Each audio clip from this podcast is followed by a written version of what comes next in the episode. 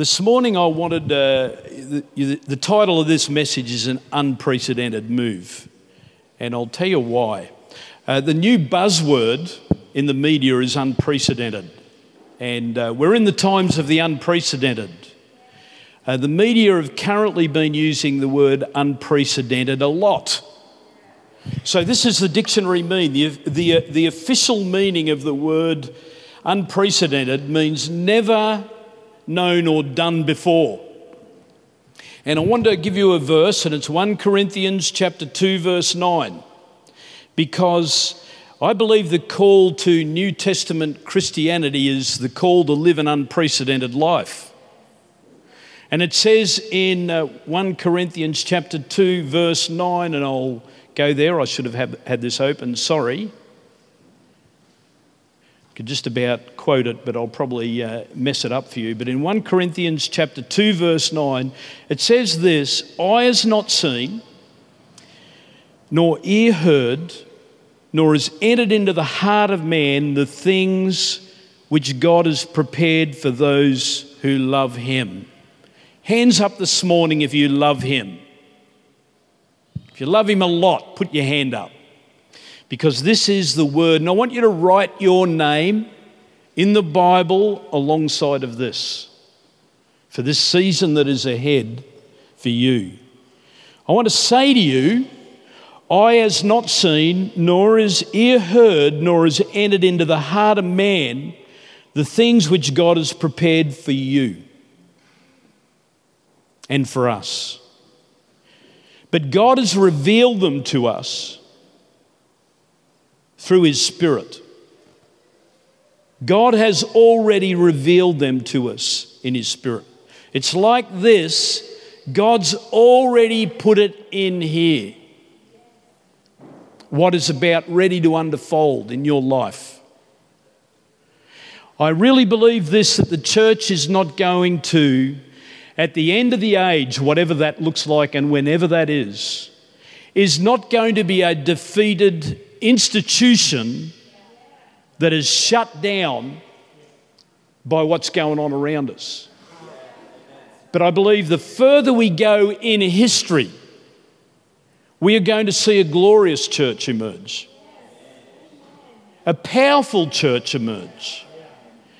And when Jesus asked Peter in Matthew chapter 16, uh, you know, who do you say I am? Peter gave him an answer. And he said, You are the Christ, you are the Son of the living God. And, and if you have that revelation really on the inside of you, you become an unstoppable person. And we become an unstoppable church. I want to say this that we are part of the unstoppable church that Jesus was speaking about in that verse. We are not it, we are part of it. But nevertheless, the word is true to you and it's true to us that eye hasn't seen, nor has ear heard, nor has entered into the heart of man the things which God has prepared for him. Let's talk about this word unprecedented because I believe we are going to see some unprecedented things happen. On the 1st of January 2020, the fires were reported as being unprecedented. Whether they are or not, we've really got to put the question there because the media likes to sell uh, newspapers and media space and everything else and will do whatever to do it. So we can't believe everything we hear. If you'll go back to one of the messages that I spoke last year on restoration, it is about that we are living in a post truth era. And uh, post truth means that truth has now taken second place to feelings. And that's the generation that we lived in. You know, when I was being raised back on the farm in central Victoria, truth was a lot more important than feelings. I know my dad loved me, but he didn't always consider my feelings. He would more be bent along the way of the truth. And uh, that's sort of how it was. But nevertheless, this is the word 20, this is the year 2020. Unprecedented hail damage. Uh, these are some of the headlines that if you do a, a, a Google check, you will get this. Unprecedented results of climate change. That's January 1. Before we ticked over into the new year, into 2020, uh, the press said the events at Mallacoota, which is not far from here, about four hours that way, uh, were reported as an unprecedented national disaster. This is, this is really uh, interesting because on the 30th of January, Suncorp, the insurance company, reported unprecedented claims caused by recent fire, floods, and hail. And it's only, we're only a month in, and all the, you know, only a, a section of the, the claims have been put in. Uh, but claims for $674 million for one insurance company, uh, you know, have come up. Now, I've got some news for you. Your insurance premiums are going to have an unprecedented leap because this is the way that it works, unfortunately. On the 31st of January, just a couple of days ago, the World Health Organization declared that coronavirus is an unprecedented outbreak.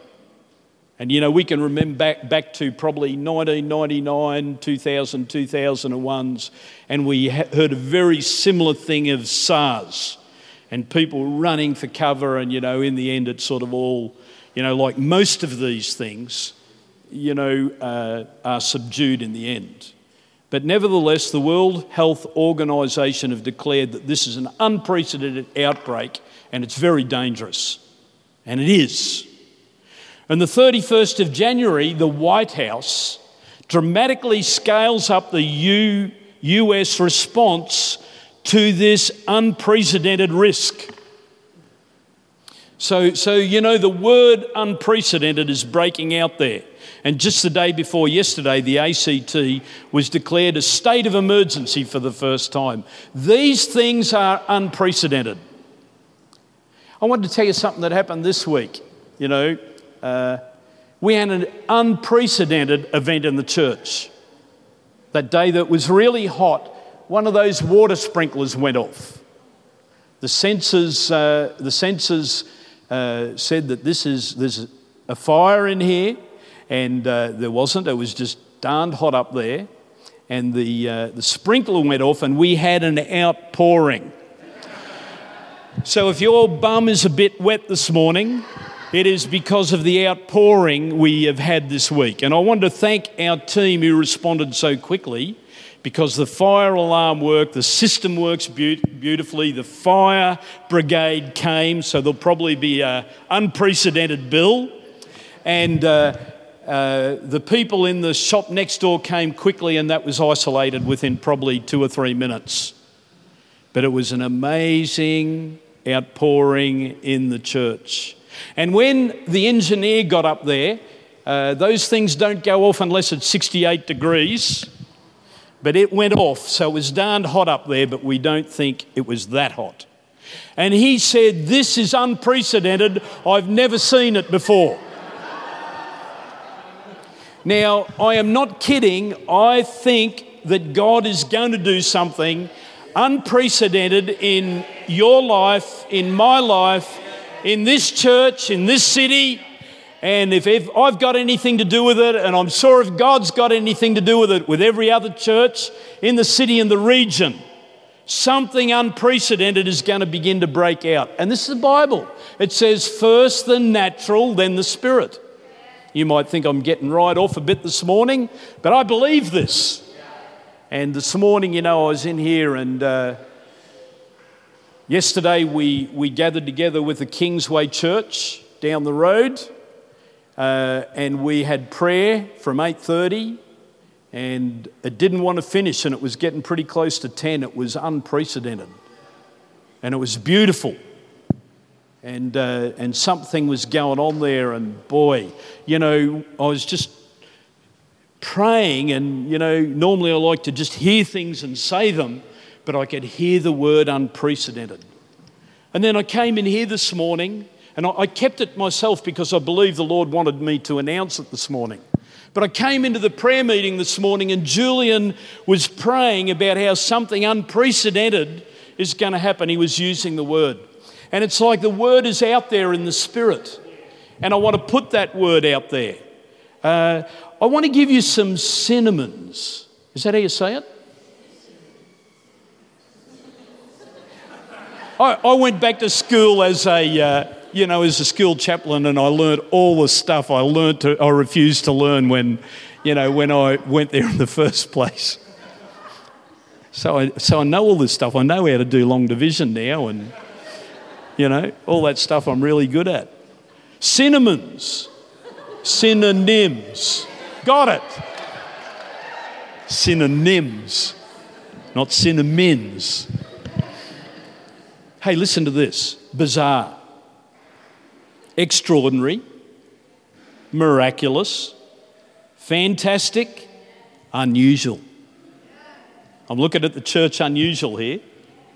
You unusual looking bunch of people. Miraculous. These are the words that line up. This is what unprecedented things are. And I'm putting it out there because I believe it's just a word that's there. I, I believe that in, in the future that God's going to, you know, if you look at the Bible and you look at what happened, Jesus' first miracle was the miracle of turning the water into wine. And they asked, Why did you save the best wine until last? And if you look at the scripture, it talks about the church at the end of the age. And it says, the glory of the latter house will be far greater than the former. And this is what God wants to do. He wants to raise the church from where we're at today. He wants to captivate our hearts. He wants to reach on the inside. And He wants to put something new on the inside.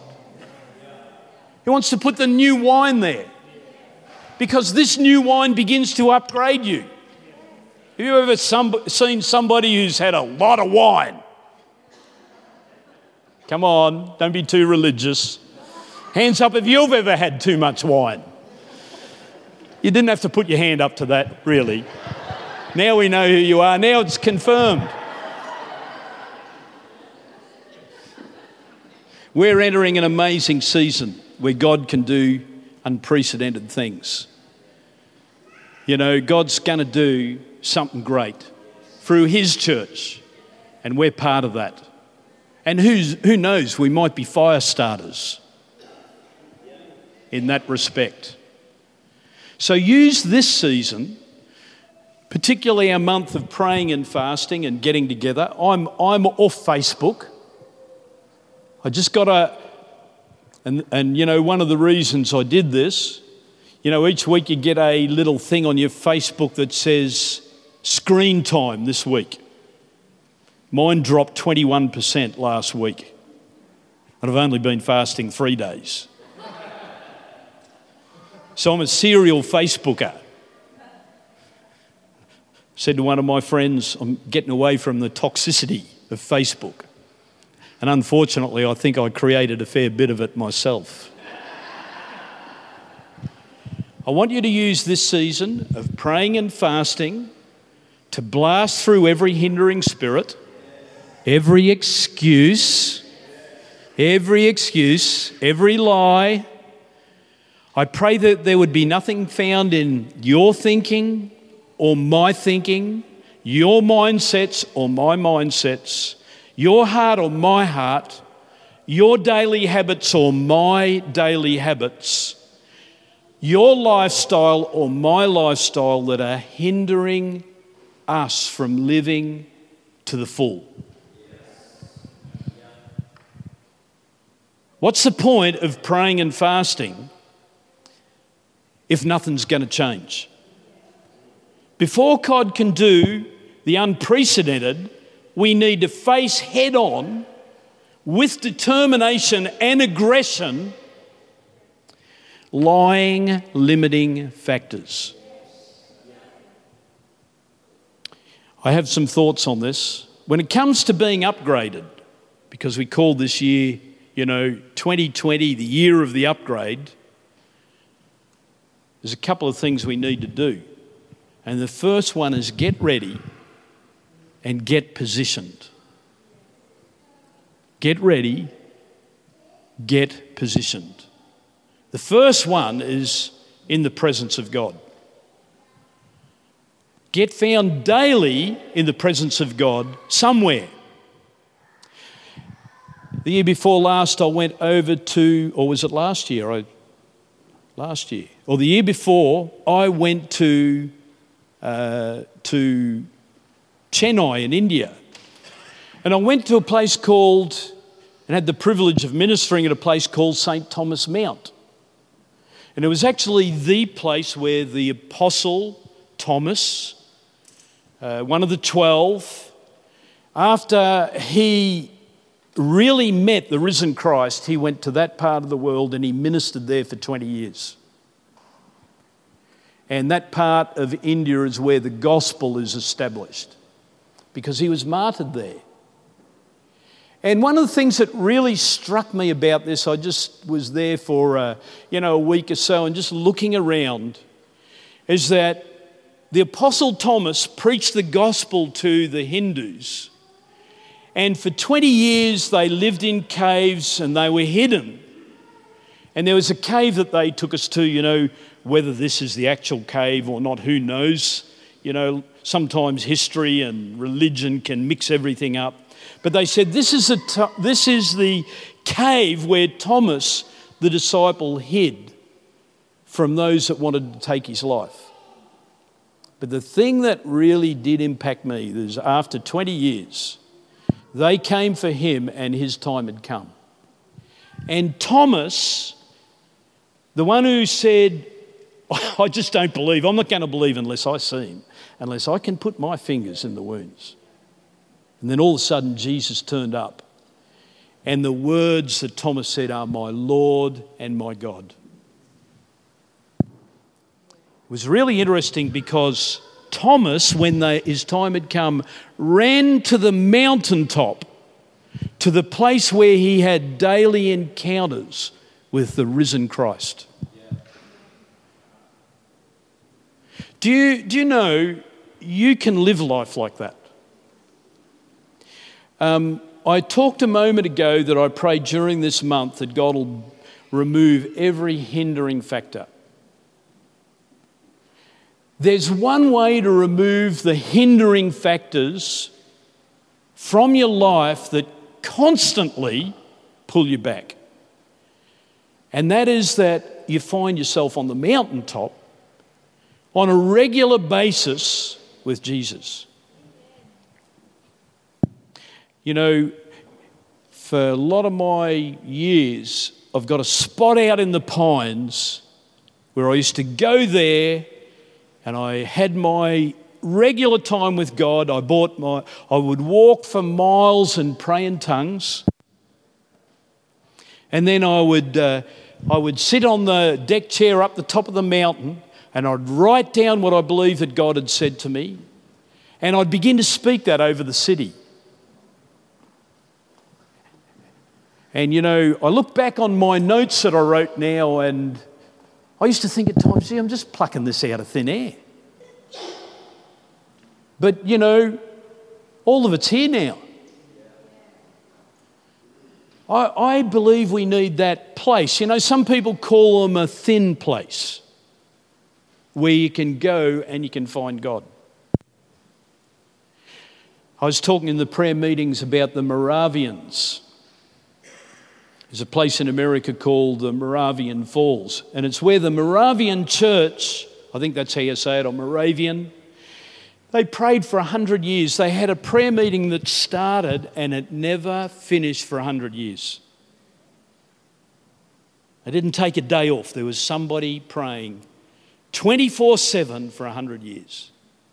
But now it's a place in America where all the prophets go there because it's like a thin place because the constant offering of prayer and praise has opened the heavens. One of them is a, you know, a man, I just ordered some of his books and they're really great. A man by the name of Bobby Conner. And he goes there every year, and God downloads his instructions for the next year. And those books are just marvelous. It's a Moravian church. This is uh, so unusual, isn't it? But so how it should be. So get ready and get positioned. You've got to be in the right place. I'm still on point number one, but you've got to be in the upper room. You know, when Jesus broke the bread and gave communion, the Last Supper, it was in the upper room. And this is a place where Jesus made covenant with the 12. And we know that one was a deceiver. But covenant was made in the upper room. Do you know what church is meant to be like? The upper room.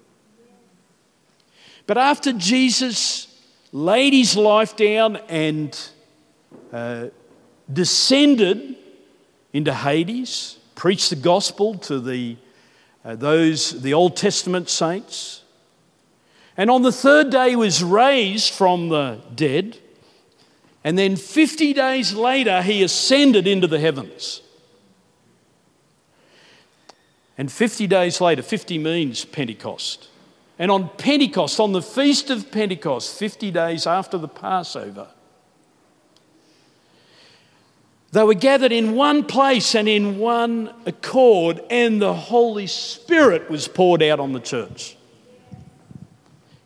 So, if we want to live with maximum, unprecedented potential, we've got to invest our time into the upper room. And that's part of what this month's about. Gosh, this sounds very fanatical, Pastor Brian. You're darn right it is. You know, for Thomas to spend 20 years of his life in India preaching the gospel under daily threats is extreme. It's fanatical. You know, for Jesus to come and to live on the earth and to only do what his heavenly Father said is absolutely extreme and radical. And I believe the church in the last days is going to be extreme and is going to be radical. And one of the things it's going to be darned extreme at is not so much banging people over the head with beliefs, but extreme love extreme passion. We've just started discipleship with our young people, and it's called Extreme Living.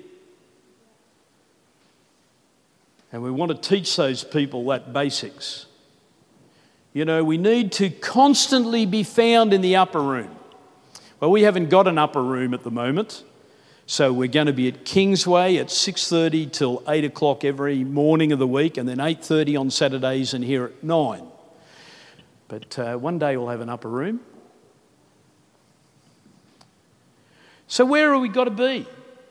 We've got to be where there are two or more. Jesus said in the Gospels, Wherever there are two or more gathered in my name, there am I in their midst. Do you know what? Jesus is here this morning. He is here in this place. But sometimes we can't see it because of what's going on in here. So we're looking at people as though, who are you? Look at the way. You know, look at the way they dress. You know? Oh, there, there's Emily again. Who does she think she is? You know, I'm just saying it because we can be like this. And when we think of people like that, we are denying the presence of God. And that's why Jesus said, Don't judge. Because when you judge other people, do you know what you're doing? You are failing to see the Jesus in their life. And we are not maximizing the impact of the presence of God. It's like when I saw my little girl Claire and I looked at her and I thought, I've never seen anything so beautiful in my life but her eyes because they were like a window to a soul. It's how we're meant to live. So we need to be where there are two or more. We need to be in the church. In the church. Do you know where the, the, the greatest move in history is going to break out in churches? And that's why I think to sing that song and to love that song, uh, you know, the song, it's just a song, but to, you know, to love God, you know, through using songs like that is so amazing. And this is Ephesians 3:20. You know, we've been talking about Ephesians now for a few months. And it says now to him. Who's him? Jesus. God, the Holy Spirit. Now to him who is able to do exceedingly abundantly, that means unprecedented. Above all we ask or think, according to the power that works in us, to him be glory. What's it say next? You don't know your verses? In the church. They're gathering together. They gathered together. You know, there's that place where you go and you're positioned in the presence of God personally on your own. But then the upper room was corporate. Where two or more are gathered, it's corporate. The church is corporate. Number two, hearts must be right. The greatest area of testing is the heart. Wow. Anybody been tested in the heart lately? Hearts will be tested. I want to tell you something so revelatory and so truthful that you can't deny it. You will be tested. And so will I. It's a principle. And you know, in James 1, it says, you know, when you fall into various trials and testings, what's it say? You didn't sound too joyful when you said that. Thank God, be joyful because it's just a test. You know, if you don't understand this, if you don't understand, you know, you'll think things have gone wrong. And they haven't. So count it all joy when you fall into various trials and testings because God is going to do this to you. This happened to me I'm writing my, um, you know, the history of this church now. And at one stage, we had a man by the name of Ernie Scott. Can anybody remember him? There wouldn't be too many because most of you wouldn't have, not have been here. But this was an American prophet that came here, and I've, oh man, this guy is a prophet. He said, he said, this is going back just before I became the pastor. He said there's a great deal of shaking going to become against the leading of this, leaders of this church.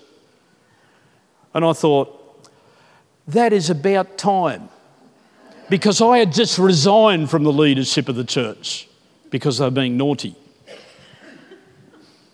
And then he said, especially you.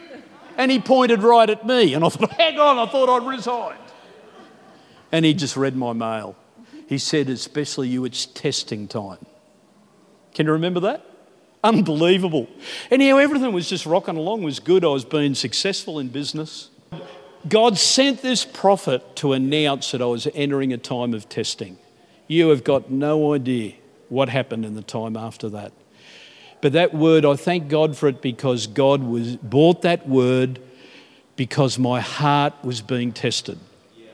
I want to explain this because testing precedes promotion.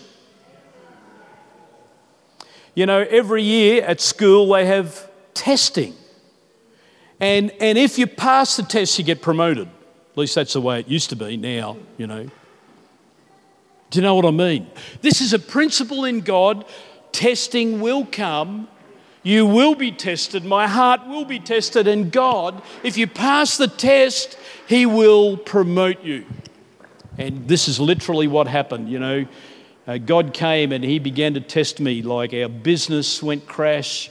Our, uh, you know, we had to sell our house. It was like a nightmare. It was, whoa, what did I do wrong? And I thought I was doing something wrong. But it wasn't that. God allowed that to happen to me by, by the goodness out of His heart. And it was a wonderful thing in the end. Hey, listen to this. Don't fall into the trap of living by your feelings because you can easily become deceived. Listen, if you are not being tested today, you most likely will be in the near future. I found it's just a principle. That was probably one of the biggest tests that I ever had in my life, but it still happens where God begins to test your heart with a person. You know, where your heart to your brothers and sisters is tested. Something comes up in there. And, and you know, judgment comes up in there, and criticism comes up in there. And, and I want you to know it's okay. But we must realize that God is testing our hearts. And you know, when you turn to God in prayer like you did yesterday, God just started to straighten out my heart with some people. Because if you're not in prayer, what happens? The attack keeps coming, and we interpret it in a natural way, and we become fodder for spiritual attack. Hearts must be right. So it's going to happen. God, this is what the word says God tests those he loves, he disciplines those he loves. So, so we can see life like that, you know, where we've just lost a million dollars and we go, oh, thank Jesus. Count it all joy. I think you're initially going to be a little bit ticked off. you know, we lost a lot, didn't we, during that time? It was just crazy. And it was like it went on for about three years in our life, this season of testing. But God had to teach me something during the testing. And I thank God for it. Hearts must be right. God tests those he loves, he disciplines those he loves. I want you to know this God loves you, even when things are not going so brilliantly around about you. He loves you. Now, listen to this. This is just a, you know, one of the verses in the Bible that talks about testing.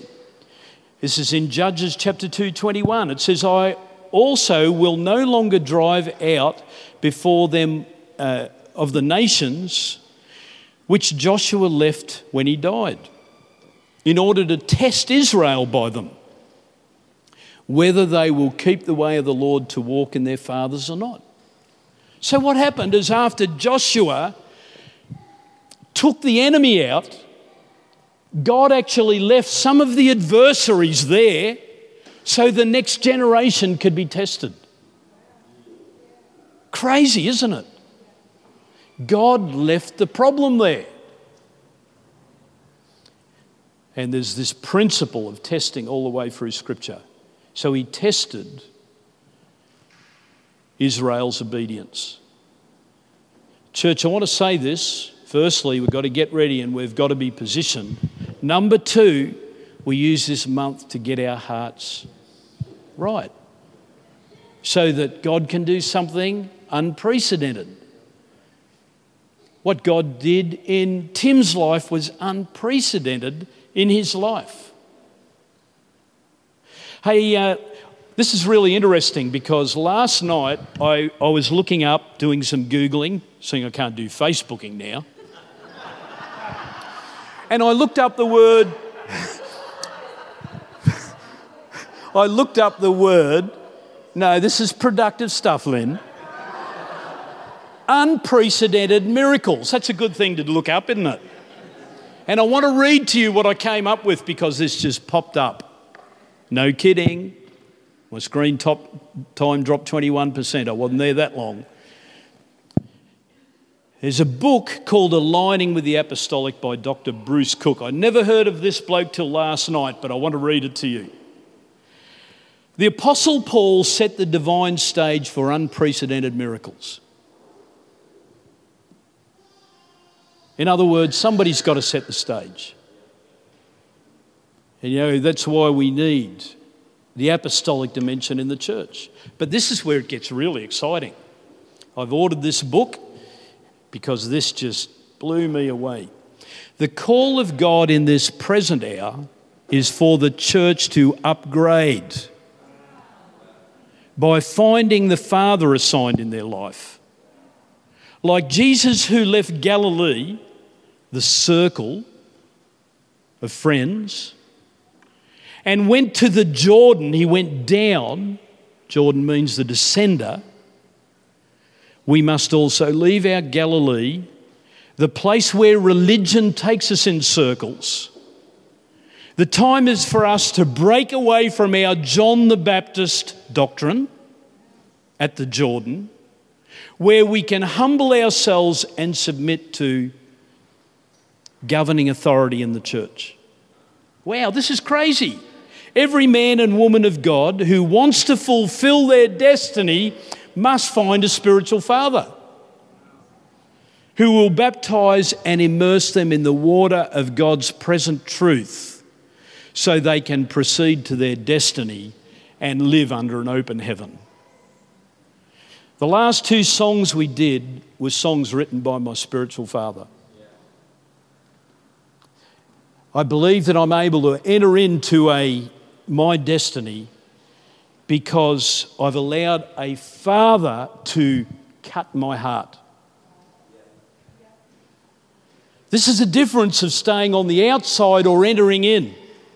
Some of the things my spiritual father at times have cut my heart. And I've come away thinking, how could he see me that way? But it's the heart of love. You know, when this building opened, my spiritual father is not well. He is not a well man. And he traveled from the other side of, well, from Asia to get to here, to be here that night, and to give his best. Sometimes, when we're around father type figures, our heart can become cut. You know, do you know where it got to the bottom of Tim's healing? Is when his heart had been cut the wrong way. But now he had to come and allow his heart to be prepared for an unprecedented move that would set him free and bring him into his destiny. This is really amazing. Every man and woman who wants to fulfill their destiny must find a spiritual father. And you can go away and think about that, but the church had a spiritual father in the early days and will baptize and immerse them in the water of God's present truth so they can proceed to your destiny. Do you know what? Abraham had to circumcise the heart of Isaac, and Jacob's heart had to become circumcised before he could enter into destiny. This is about the heart. Do you know what? The problems, the testings bring up the issues of the heart. And at that point, we can go, that's it, I'm not going any further. I've had church. I'm sick to death of the hypocrisy. I'm moving on failed the test. I've seen plenty of that. I saw the leaders in our church living in all sorts of sin. And I couldn't do a darn thing about it, so I withdrew from leadership. And then God sends a prophet from America. The hearts of this leadership are going to be tested. I've gone, You beauty! Especially you. Oh my God. Do you know what? I thank God for that. Because I was gone and I could still be out of church, but God called me back in. You know, I was, Lynn and myself were out of church. And, and you know, all of a sudden the denomination wanted to see us. And I thought, why would they want to see us? Going to punch us because we've been very bad. I knew we had. And they met with us. And this is what they said Our pastor has, deci- decided for his health, he must leave the city. And we believe you are the one called to lead the church. And Lynn goes, Look at the time. Because eight years before, in a dream, God had given us a date and a time, and we wrote it in the front of Lynn's Bible. And that was the only reason we said yes. The hearts will be tested, but, but if you can't learn to surrender the aggression and the hurt on the inside, you can't be promoted. You just stay where you are. And that's okay. You know, you'll make it into heaven, but we want to fulfill destiny onto this earth. And that's what we're about. That's why we push in. This book goes on to you will not be able to fulfill destiny or reproduce anything until you have been cut by your father. Circumcision. It's a biblical principle. That's a pretty hot point, number two, isn't it? Because this is all about the heart. You know, Buddhism, humanism, you know, over in, in uh, India they have uh, the Brahman religion, and it's all about the mind. But the only faith, religion on the earth that addresses the real issue which is the heart, is Christianity. But everywhere, Christians are in churches and the church is unable to fulfill its destiny because of the failure to allow our hearts to be circumcised. My spiritual father I love dearly, but I wanted to run from him because bit by bit and precept by precept, he brought me to the place where it's almost like my life's his. I love him. But boy, I ran from him. But my destiny is bound by the one that God's connected me with.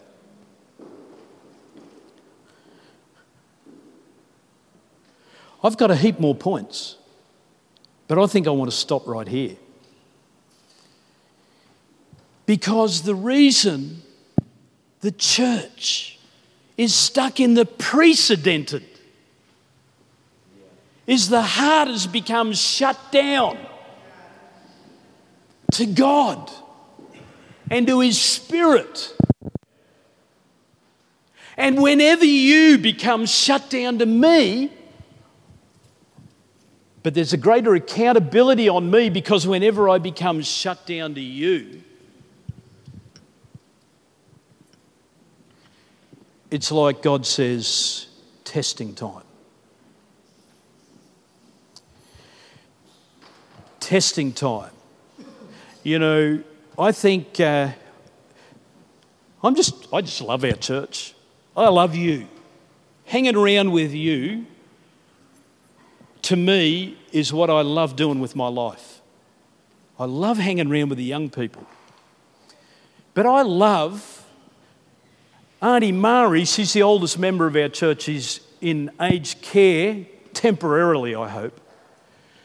But I love her just as much as anyone else. But the minute I get offended by you and I become shut down to you, I can no longer lead you.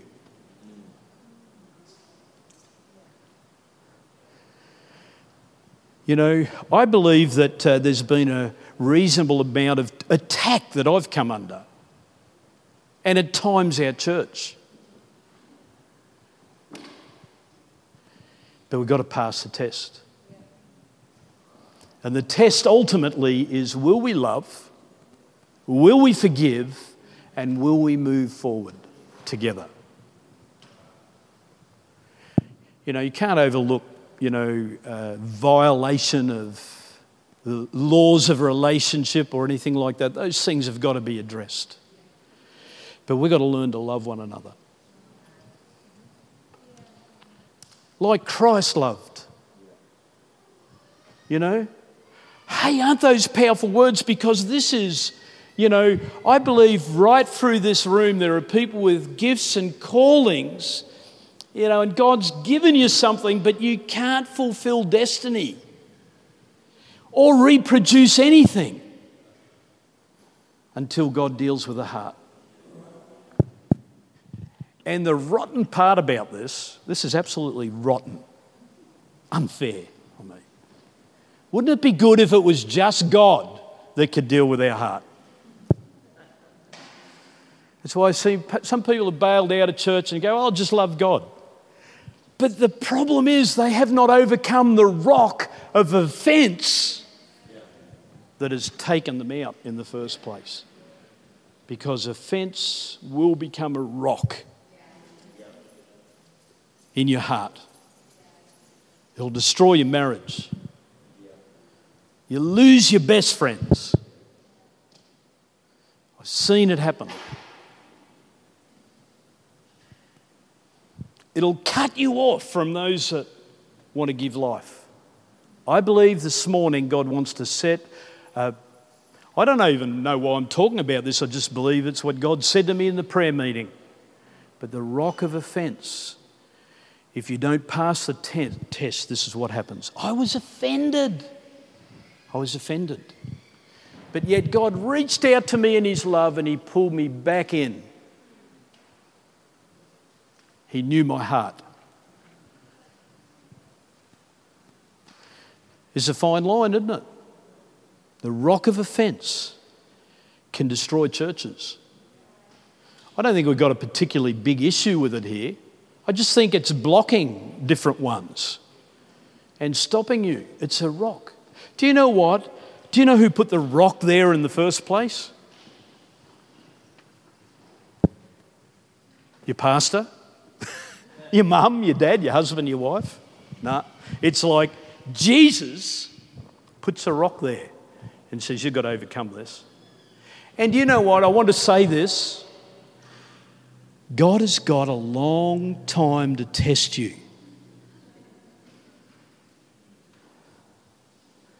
It's a biblical principle because, you know, the Bible talks in the book of Job about how Satan walked through the earth. He walked through the earth. And he said, Who can I test? And the Lord spoke to him and said, Go and test my servant Job. He's more righteous than all the others. He's sinless. This guy just does nothing wrong. God says, Go test him. And his life, for a season, went to the pits. And he had his counselors. Do you know when you get negative about life and about other people and church and leaders and the boss at work, there'll always be Job's counselors come along and say, Let's curse him.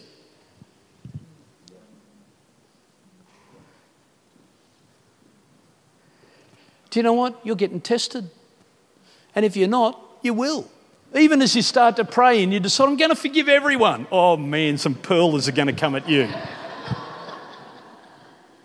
this is a beautiful thing because God loves you.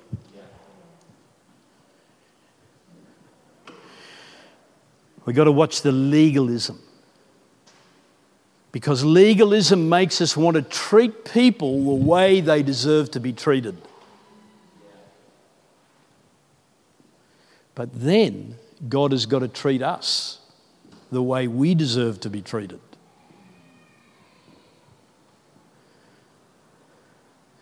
Legalism can't see anything right about anything.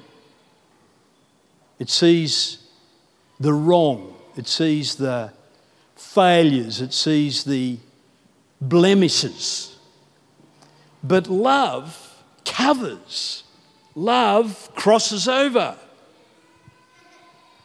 Love goes to the next level with people. Love surrenders. Love sacrifices. So, this is a month where God is just going for the heart. I don't think this February of prayer and fasting is my idea at all.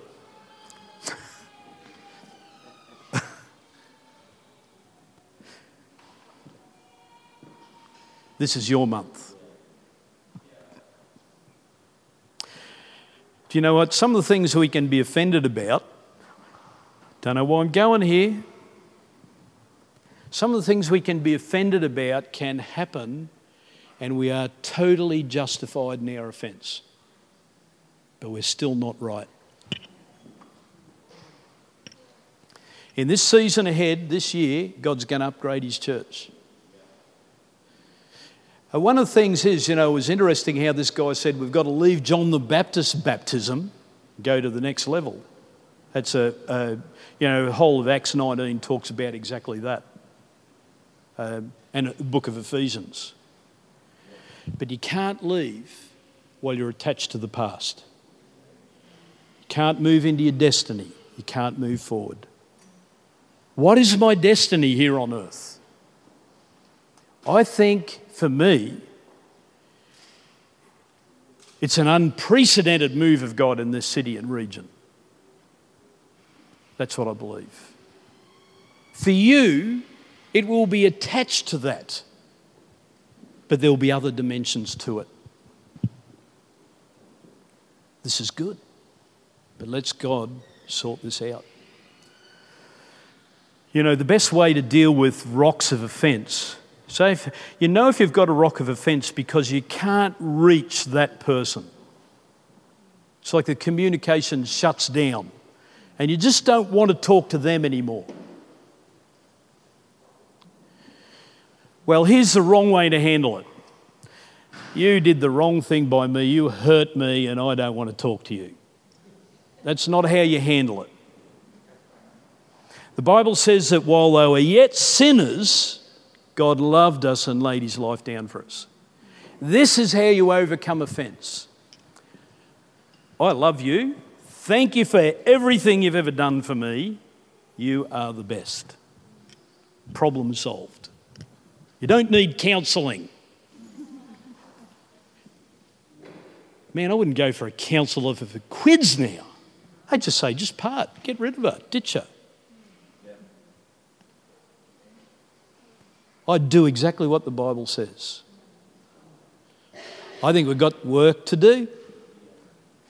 You know, it's not real, you know, it's not a lot of fun having an argument, hey. But reconciliation's a beautiful thing.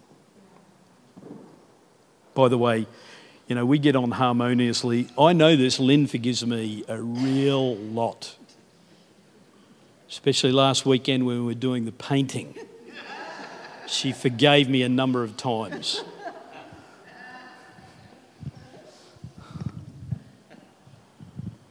Just a test. Just a test. Anyway, where do you go after a message like this? Welcome to February. Welcome to the year of the upgrade. Welcome to the call to leave dead religion and come into a living faith.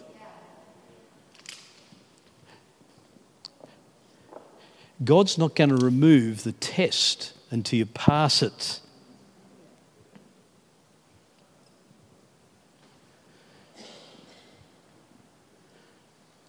He's not going to remove the test until you pass it. You have your, the years of your life are ticking by, but God is here for eternity. It's time you made your move. It's time you let God do what He wants to do with you. Have you ever thought, I don't want to talk to that person because they tick me?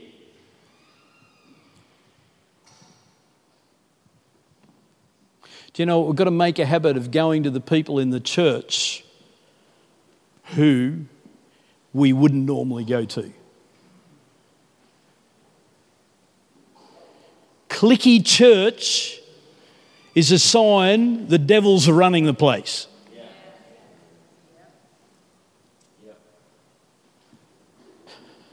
Sorry, Grant and Dell, for coming on a morning like this. but I believe this is the Bible straight down the line.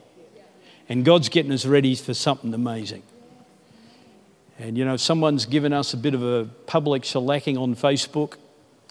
The Bible tells us what to do get off Facebook. Doesn't mean you go shoot them or judge them or cut off relationship. We've got to find a better way and learn to love. We can do this. We can do it. We can do it. This is a good church. As a pastor, I'd say, great. I love it. I love it. This is it. Coming to church and seeing you on Sunday to me is the best. I'm particularly happy that I'm seeing Carl and Karen today because they're paying for lunch. serious, I just love, no, serious, I love coming. I love it. I love the fact that God brought you from South Africa and plonked you and your wonderful family right in ours. How good's that? Great. So it's great. But I believe God wants to bring this church from being a good church to that place of being, whoa. And if there's anything that'll do it, it's having a soft heart.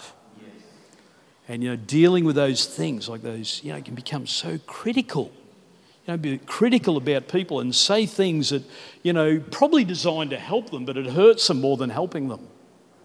And, and you know, we can think we're doing the right thing, but we're not really.